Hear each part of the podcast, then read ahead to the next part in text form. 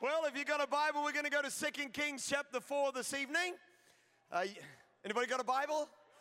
Anybody sitting with a Christian nearby them?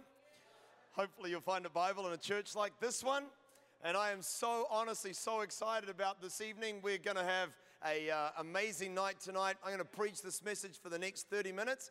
At the end of it, we're going to open up this front of this auditorium this evening and we're going to pray for anybody in this service who's in need of a miracle. So if you need a miracle in your life, then we're going to believe for miracles. And our, our God is a miracle working God. I need, I need a little amen out there. For, for us, miracles are miracles. For God, miracles are deeds. When, when you give a sandwich to somebody, that's a deed. When God gives a lung to somebody who doesn't have one, that's a deed. But for us, we call it a miracle because it's impossible in our realm. And I say that to say to every person in this room tonight that what's impossible for people is possible with God. So when we start talking about miracles, just realize what we're believing for is that what God can do, He will do. And tonight I want to talk to you um, a message that's very much foundational in my life, uh, foundational in our church. And the message for this evening is simply just entitled A Miracle Room a miracle room. We're going to read out a, a bunch of scriptures. So if you have a Bible, 2 Kings chapter 4 and verse 8 is where we're going to dive into this. Are you ready this evening? The Bible says one day Elisha went to Shunem and a well to do woman was there who urged him to stay for a meal. So whenever he came by, she stopped there to eat. She said to her husband, I know that this man who often comes our way is a holy man of God. Let's make a small room on the roof and put in it a bed and a table, a chair, and a lamp for him. Then he can stay there whenever he comes to us. So one day when Elisha came, he went up to his room and he lay down there. And he called his servant Gehazi, call the Shunammite. So he called her and she stood before him. Elisha said to him, Tell her, you have gone to all this trouble for us. Now, what can be done for you? Can we speak on your behalf to the king or the commander of the army? And she replied, I have a home among my own people what can be done for her? Elijah asked. And Gehazi said, Well, she has no son and her husband is old. Then Elisha said, Call her. And he called her and she stood in the doorway. About this time next year, Elisha said, You will hold a son in your arms. No, my Lord, she objected, do not mislead your servant, O man of God. But the woman became pregnant, and the next year, about the same time, she gave birth to a son, just as Elisha had told her. And the child grew and one day he went out to his father who was with the reapers. My head, my head, he said to his father. His father called a servant, carry him to his mother, because that's what dads do when their kids are sick. Send them to their mother. After the servant had lifted him up and carried him to his mother, the boy sat on her lap until noon, and then he died. So she went up and she laid him on the bed of the man of God. Then she shut the door and she went out and she called her husband and said, Please send me uh, one of the servants and a donkey so that I can go to the man of God quickly and return. Verse 27 When she reached the man of God at the mountain, she took hold of his feet. Gehazi came over to push her away, but the man of God said, Leave her alone. She is in bitter distress, but the Lord has hidden it from me and has not told me why. Did I ask you for a son, my Lord? She said. Didn't I tell you, don't raise my hopes? Elisha said to Gehazi, Tuck your cloak in your belt, take my staff in your hand, and run. If anyone meets you, don't greet him. And if anyone greets you, don't answer. Lay my staff on the boy's face. But the child's mother said, As surely as the Lord lives and as you live, I won't leave you. So he got up and he followed her. And Gehazi went on ahead and laid the staff on the boy's face, but there was not a sound or response. So Gehazi went back to meet Elisha and told him, The boy has not awakened. And when Elisha reached the house, there was the boy dead on his couch. And he went in and he shut the door and he prayed to the Lord. He got on the bed and he lay upon the boy, mouth to mouth, eyes to eyes, hands to hands. And as he stretched himself out upon him, the boy's body grew warm. Elisha turned away and walked back and forth in the room, and then got on the bed and stretched out upon him once more. The boy sneezed seven times, I have no idea why, and, and opened his eyes. Then Elisha summoned Gehazi and said, Call the Shunammite. And he did. And when she came, he said, Take your son. She came in she bowed to the ground, she took her son, and she went out. This is like a sermon and a Bible reading, right? I love this story. It means so much to me in my life. And the Bible tells us about the stories at the beginning that simply there was a prophet. And the Bible tells us about this prophet that he would often pass this woman's house by. Now, in the Old Testament, when we see the word prophet, we're, re- we're reading of somebody who would declare the word of the Lord. They didn't have Bibles, they didn't have a New Testament. And so, in this environment, they would wait and a prophet would declare God's word. Now, we understand in our New Testament faith that Jesus is the word, He is the word of God. And by the way, every person in this room has been tremendously blessed by access daily to the word of God. The greatest gift God ever gave you was salvation, and second only to that was the ability to read His Word. God's word is so powerful, and Jesus is the word. And so, this prophet in our passage represents for us the God who passes people by. The Bible says that Elisha would often pass this place by. And the God that we worship, my friends, is not a static God. He is not an aloof God or a removed God. We worship a God who, in moments in our lives, goes from out there to right there a God who passes us by when we feel His closeness, are in awe of His proximity, moments of worship when you could just almost reach out and touch Him. Am I talking to anybody this evening? If you know what I'm talking about, then just give me a little wave or something. The God who goes from out there to right there, the God who passes us by. And the Bible says that whenever this prophet would pass the woman by, that the woman wouldn't allow the prophet to simply come and then go without her having any response to the prophet. The Bible simply says that whenever the prophet would pass by, that this woman would give to him a meal. She honored that which passed her by. She honored that which drew close to her. She couldn't just let God draw close without responding to his appearing. And I want you to know, friends, that not just in the Bible, but right now, our God is still looking for a people that when He draws close to them are going to honor the God who passes them by, who aren't going to be unresponsive to His closeness, who aren't going to be benign or somehow apathetic to the closeness and the intimacy of God. God is looking for a people that are going to respond to his arrival. That's why we lift our hands in worship. That's why we jump when we sing praise songs. We do it not for our own comfort or expediency. We do it to honor the God who passes us by.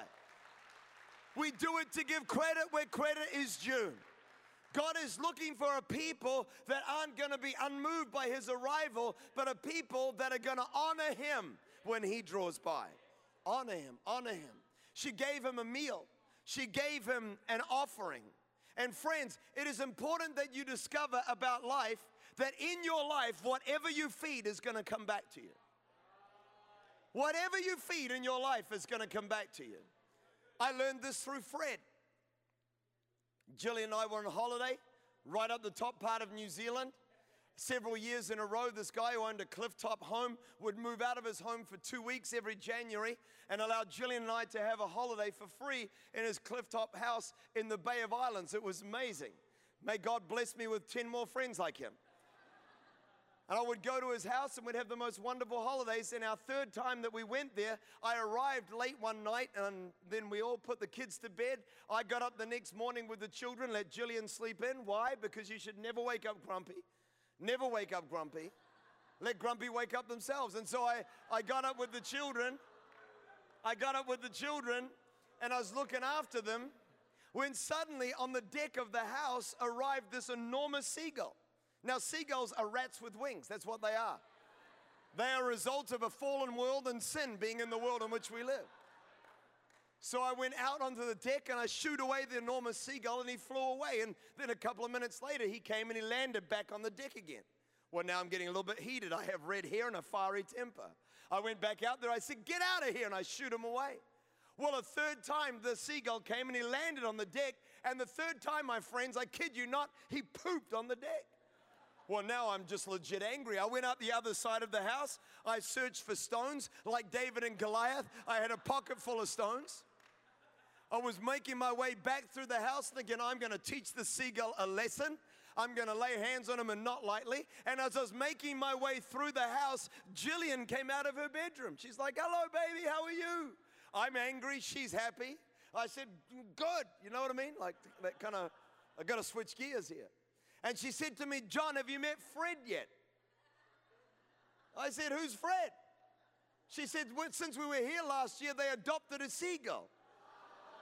And we have to feed Fred every day that we're here. Why would you do that? And friends, it's true of Fred, it's true of everything. What you feed in life is going to come back to you. I mean, we've had cats for 20 years of our marriage, 20 years of cats. I hate cats. I'm allergic to cats. Cats are going to hell. I've got a chapter and verse for you. The Bible says that there is a spirit of lawlessness at work within those who do not believe. Do not believe lawlessness. You can't tell a cat what to do. Therefore, they don't believe. They're going to hell. My dog Coco does everything I tell her to do always. She's going to heaven. I've had two cats in my married life. I think they're. Anyway, about those cats. Every day I would put them outside of the house, go to work and pray a little prayer. Don't let the cat come back. But because my wife kept putting out that food bowl every single day, the truth is that even though I hated the cat, even though I prayed that the cat wouldn't come back, because we fed it, the cat kept coming back. And in your life, what you feed is gonna come back to you. If you feed hurt, hurt's gonna come back to you. If you feed negativity, negativity is gonna come back to you. If you feed your fears, then fears are gonna come back to you. If you feed praise, then faith is gonna come back to you. If you feed the Word of God, then miracles are going to come back to you. If you feed your love for Jesus, then life and vision is going to come back to you. Whatever you feed comes back.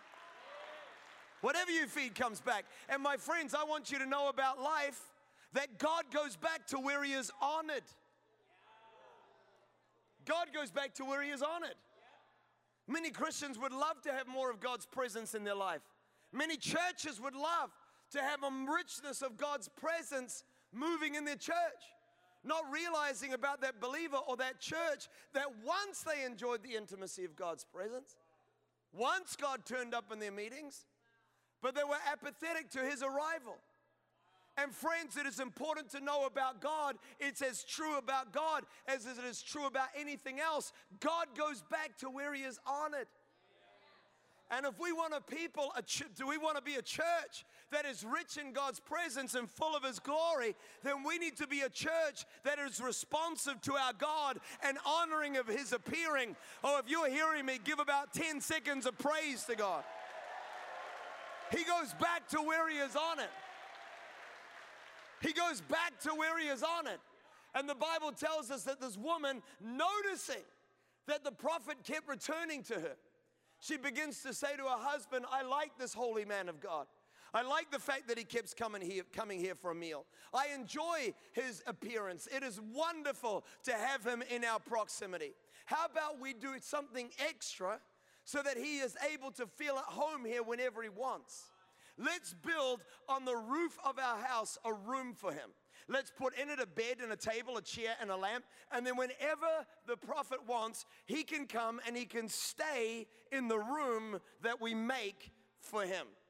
Oh, my friends, I read this scripture many years ago and it struck me that this woman had no idea the power and the significance of what she did in that moment of time. Noticing that the man of God kept coming by, she said, I want there to be a place in our home, in our lives, in our world where this man of God can feel at home whenever he wants to come here. And little did she know, she thought she was just building a bed on the roof of her house for a lonely prophet. Little did she know that the room she was going to make on the roof of her house was going to change the course of her life forever the room that she built on the roof of her house came, became more in her world than just a room for a prophet. It became in her life and in her world a miracle room for God. She built that room on the roof of her house, and that room literally changed the course of her life. Everything about her story, the reason why she's in our Bibles, comes from the fact that this woman built a miracle room on the roof of her house. Friends, I want you to understand about God that God is looking in our lives for a space where He can feel at home. God is looking for a home in the hearts and the lives of people. And for many people, God draws close to them, God moves near to them. But what they fail to understand is that in our lives, we have to make room for God, space for God. We need a room for God, a miracle room where God can abide. This woman built that room and it changed the very course of her life. And for us, my friends, if we would build that room, then it would change the course of our lives as well. God desires a space in our lives where He can hang out, a place in our hearts and our minds where His presence is able to dwell. And if there is one thing that every Christian needs in their life, it's a miracle room for God. It's in your heart, it's in your mind, it's in your thoughts, and it's in your dreams. A miracle room for God. If there is one thing that every church needs to be, not an empty auditorium with fancy lights. I mean, I praise God for our production team, I thank God for our worship team. But what our church needs more than anything is a friendly environment to the presence of the Holy Spirit. What our church needs more than anything is a natural habitation where God can dwell. Am I talking to anybody tonight? What we need to build as a church is a church that is a miracle room for the presence of Jesus. See, I got set on fire for Jesus when I was 19 years old, and when I got set on fire for God, my life completely changed. I began to get up every morning at 5 a.m. I would wake up in the morning, even in the depths of winter. I'd have the sheets over the top of my head because my house was cold, and I'd have the sheets over the top of my head, and I'd just spend that first hour praying. Then I'd get out my Bible and I'd begin to read it, and I'd read the Bible every day for an hour. One day in prayer, one day in the, in the Word, just reading the Bible every single day. Then it felt like it wasn't enough, so I changed it to 4 a.m., changed my start time at work, two hours in prayer, two hours reading the Bible. I began to memorize scriptures, like just go for it. I memorized a verse every day. Then I memorized a chapter. Then I memorized my first book. I memorized three books of the Bible before I married Jillian. I, I, thought, my friends, that my, my actions, my, my worship, my prayer, my devotion to God, I thought all it was was devotion. I thought I was just lost in God's presence. I thought it was devotion. Little did I know that it was so much more than devotion. It was devotion, yes, but so much more. Do you know what it was? It was construction. Because every hour of prayer, I became more familiar with His presence. Every verse that I memorized changed the thought patterns of my mind. Every time I read the Bible and God spoke to me, I became more familiar with His voice in my life. And friends, it was more than just devotion, it was construction. I was building in my life a miracle room for God. That's what God needs in your life. That's what God needs in my life. That's what God desires in our church is a space where he can abide. A miracle room for the presence of God. Am I making sense tonight? God's looking for that miracle room. He's looking for that space in our lives. If you're going to think about the building blocks of a miracle room, there are four. There is the prayer, there is the Bible, the Word of God, there, there, is, there is worship, uh, and there is fourthly, giving. That when these four things are elements of your life, you're building in your world a miracle room for God. I mean, when we think about it personally, every time we pray, but the truth is we're praying as a church right now. And miracles are happening because our church is in prayer. If you're out there tonight and you heard me say, I prayed for an hour, I prayed for two hours, and you're like, John, two minutes, and I'm like, what the heck do I do next? Let me tell you something. I can give you the biggest help the biggest help that you could possibly get. Here it is. It's so easy. Tomorrow at 5:45 be at either the Arise Center or at the Elam Church here in the city of Wellington and join us in our prayer meetings. Because we're going to pray for 45 minutes, and 45 minutes is going to pass in the click of a second. And you're going to be like, oh my gosh, that was the quickest time of prayer ever. And you can learn to pray by praying with others. But, friends, when you pray, you're building that miracle room. When you read that Bible, you're building miracle rooms. That's why in our church, we will never be a hands in pockets, eyed open, mouth closed church during worship.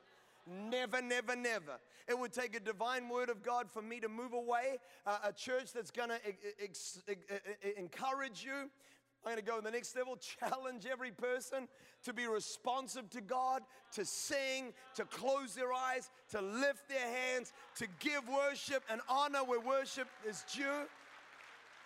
Because we're building a miracle room, man. And you know, the other thing is our giving. I mean, at the moment, we're about to receive this expansion offering. And every time we receive this expansion offering, it creates space for us to be able to build things for God to make room for His presence. I want to just speak to every young adult in our church and just tell you, man, that my life wouldn't be what it is. I wouldn't have the miracle room in my mind that I do, and I need, to, I need more of God. I'm not saying I've arrived. Really, please don't hear that. But I am here to tell you that when I began to respond to God, when His voice began to tell me to give, it was instrumental in me learning how to abide the presence of God. And the giving that we give is what enables us to create spaces where God's presence can dwell. Next sun- Sunday, we're going to receive an expansion offering. It's going to fund buildings in Whangarei and Christchurch. It's going to fund us starting two new campuses in Palmerston North and Auckland. It's going to empower our church to feed 50,000 children a year a breakfast, to go into prisons, to be able to sponsor churches in other parts of the world that are getting up and going, to be able to continue to strengthen the Church of New Zealand and empower it wherever it may be found. But I want to tell you that your giving is instrumental in this miracle room that we're building together. If every person in this room was able to just commit to something that you could give, every young adult wearing, wearing label shoes and all that, well, how about you just said, well, I could give $10 a week? That's $500 a year. A thousand people in this auditorium, $500 from a thousand. Uh, Susie, is that 500,000 or five? You're an accountant. You're supposed to know this. Don't look at me like that. It's 500,000. John Barnes beat you to it. Abby's literally got her calculator open on the front row. There's no shame there, no shame at all. You, Susie, I expect more.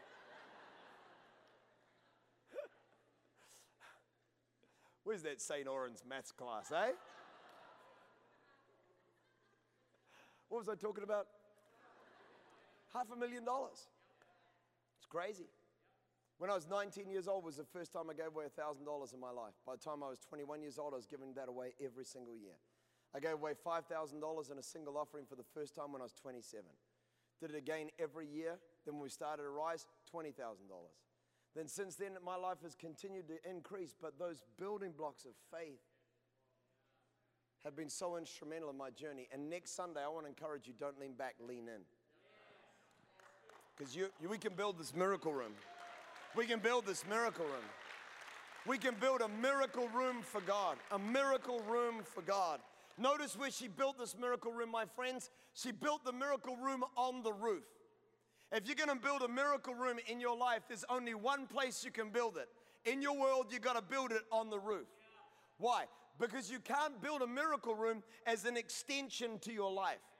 You can't build an, a lean to miracle room. The miracle room will never be an extension, it'll only ever be an elevation.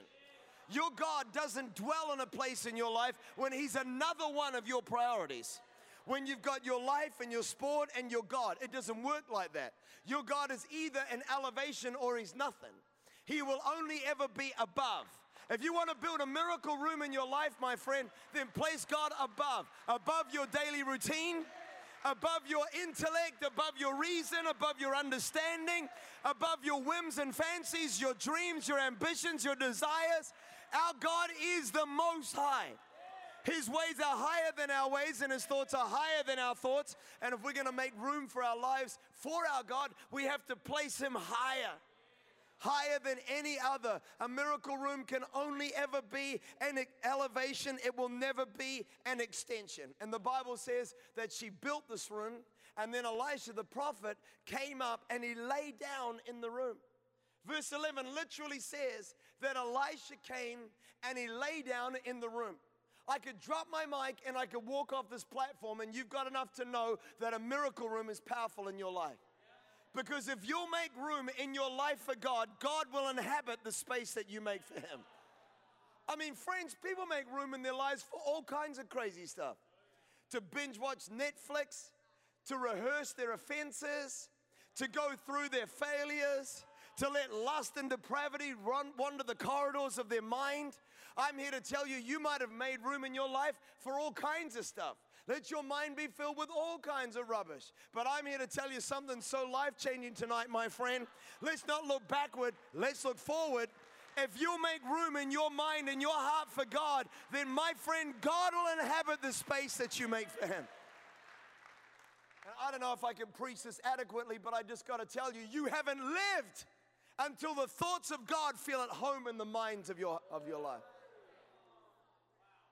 I'm here to tell you that if you'll make room for God, one day you'll be just hanging out casually and suddenly dreams will come alive. Faith promises will be born. You'll get a destiny, you'll get a word for somebody, faith for a miracle. You'll feel a sense of promise. God can speak to you about something that is to come. But in order for God conversations, there have to be a God space. She built the room, she built the room, she built the room. The next question that Elisha asks, he uses his servant as a translator. He says to Gehazi, Call the woman. He doesn't speak the same language. She's brought before Elisha, and Elisha says, Can you ask her, What can we do for you? What can we do for you? Now, friends, I need you to understand something. The Bible, sometimes the Bible's really just polite. You know what I mean? It starts off by saying, A well to do woman.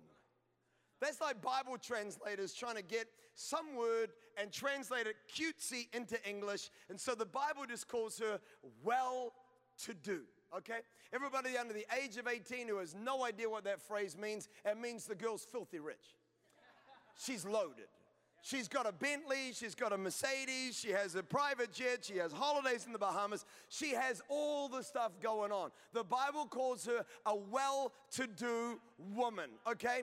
She's loaded. Anyone understand what I'm talking about?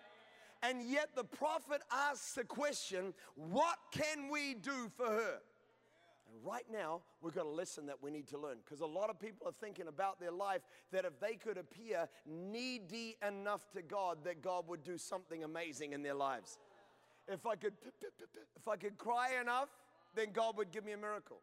If I could look repentant enough, then God would forgive me. If I, if I was desperate enough, then somehow I would be attractive to God. My friends, if your neediness was dependent on God doing a miracle for you, then you're in deep yogurt. if neediness was a prerequisite for a miracle, then we, God would never make it to New Zealand. You all ate today. Unless you're fasting and then you didn't. But if you could have, you would have found food. So much of the world lives, you are one of the most blessed people in, this is one of the most blessed nations on the face of the earth. I'm not saying you don't have problems. I'm just saying if it was based on neediness, God would never make it to Aotearoa. We're a truly blessed nation. It was about her need, but not because of her neediness. So, why did Elisha want to do something for the woman? The answer you want to bless the place where you feel at home. Many people would love a miracle, love God to do something great in their lives. Well, my friends, just remember this you always bless the places where you feel at home. And when God begins to feel at home in a person's life, that's when they become a conduit for miracles.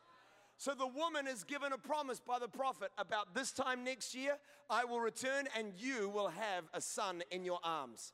Oh, does anybody in this room still believe in a God who in one calendar year can turn it all around? A God who in one year can literally reverse your trajectory, heal your body, move in your circumstances, take you out of that addiction, be rampant through your mind. A God who can release you into your dreams, a God of limitless power. If you believe God has the potential to turn it all around, then give that God some praise in this place tonight. A miracle is promised. You're going to get a boy. And then the Bible tells us that the woman pushes back. She says, No, my Lord, don't mislead me. And right now, friends, this is why you discover that a miracle room's got to be on the roof. Because if your God is not higher, then your natural mind will cancel out God's promises. This is why we have to build the miracle room on the roof and place them above our intellect and above our reason.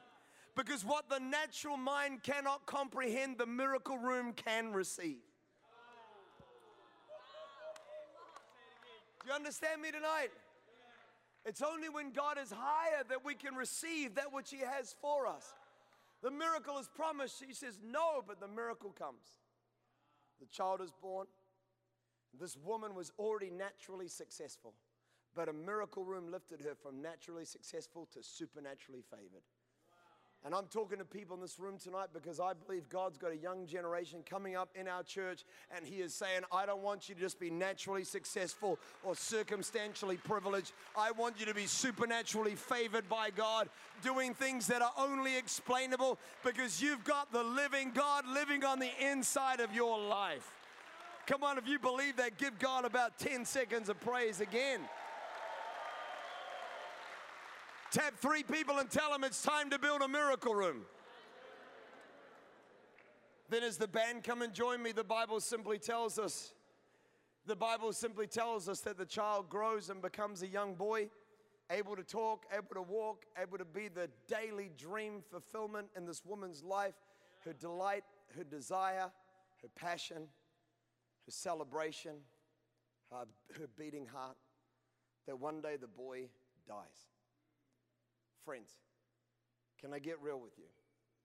If I see a challenge to some Christians today, it is that because they have never built space in their lives, never devoted themselves to intimacy and relationship with God, that when life comes falling down, they have no place to go. Question where do you go when the dream you held in your hands is now a dead body and you have no life to your promise? The Bible says she took her boy and she carried him to the room. The real bonus of a miracle room is not seen in the fact that God can give you a promise and that God can give you a dream. The real impact of a miracle room is that you have a place to take your brokenness, your tragedy, your hurt, your disappointment, your death. She took the boy to the miracle room. Then she ran to the prophet on the mountain. I haven't got time to preach this, I'd love to. But many Christians are staff carrying Christians, just hoping that they can wave a Bible verse and dead things will come back to life. Sometimes the only way you can get a miracle is you got to go to the mountain, you got to get God, you got to hold him by the ankle, and you got to pull him back to that miracle room. Elisha came and he laid out upon the boy. He sneezed seven times. I love that. I have no idea why that's in the Bible. And then the Bible says the boy came back to life. In our passage, who's the most important character? Is it the prophet, the word of God, the one who gave the promise, who caused the boy to come from death to life? Is it the woman who made space in her life for God? Or is the most important character in our Bible the child, the boy? The boy born only through miraculous conception. The boy who died a tragic death. And then the boy who, through the breath of God, was raised from death to life. Does this boy remind you of anyone? Born of supernatural conception, died a tragic death, raised from death to life. Anybody might remember another biblical character who was born of a miraculous conception. Our Jesus who died for the sins of the world, and our Jesus who was raised from death to life. What are you saying, John? I'm saying that miracle rooms have the power to bring Jesus to a generation. We're building a miracle room here at Arise Church because we're bringing Jesus to a generation. We're bringing the will of God to our generation.